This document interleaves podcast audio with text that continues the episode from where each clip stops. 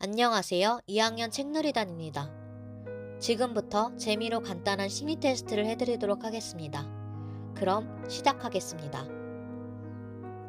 이웃 마을로 가려는 당신에게 마을의 족장님이 찾아오셔서 한 가지 부탁을 했습니다. 그것은 옆 마을의 동물들을 전해달라는 것이었습니다. 당신은 그 부탁을 받아들여 동물들과 옆 마을까지 가는 사막을 지나는데요. 사막을 건너는 길이 힘이 들어 동물 한 마리를 버리고 가기로 결심했습니다. 어떤 동물을 버리시겠습니까? 1번 사자, 2번 말, 3번 소, 4번 양, 5번 원숭이. 잠시 후에 해설을 해드리도록 하겠습니다.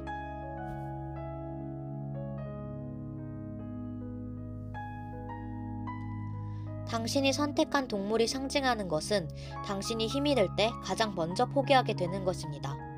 1번 사자는 자존심, 2번 말은 가족, 3번 소는 직업, 4번 양은 사랑, 5번 원숭이는 친구입니다. 위 심리 테스트는 재미로만 하시고 심각하게 받아들이지 말아주세요. 그럼 지금까지 들어주셔서 감사합니다.